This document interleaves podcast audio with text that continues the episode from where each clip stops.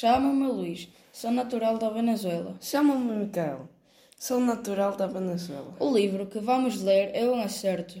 Cham- Chama-se O meu livro tem um bicho. E a autora é Madalena Costa e Ricardo Ca- Carvalho. Onde é que vive o bichinho da leitura?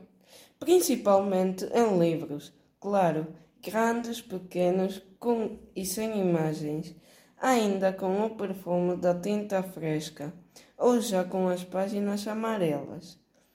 E o cheiro a histórias que viram crianças crescer.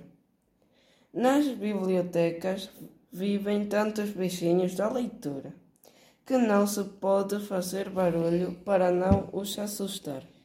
Mas, segundo o meu novo amigo Arthur, não é só em livros que ele e os seus irmãos gostam de se instalar. Nos últimos tempos, têm andado a explorar outros sítios e, na verdade, não há quase nada que esteja totalmente a salvo de receber uma família dos nossos companheiros. Podemos encontrá-los nos filmes, na televisão, em cartazes. Quando ouvires alguém dizer agora fiquei com vontade de ler o livro, já sabes, levou uma mordidela na sala de cinema ou no sofá lá de casa.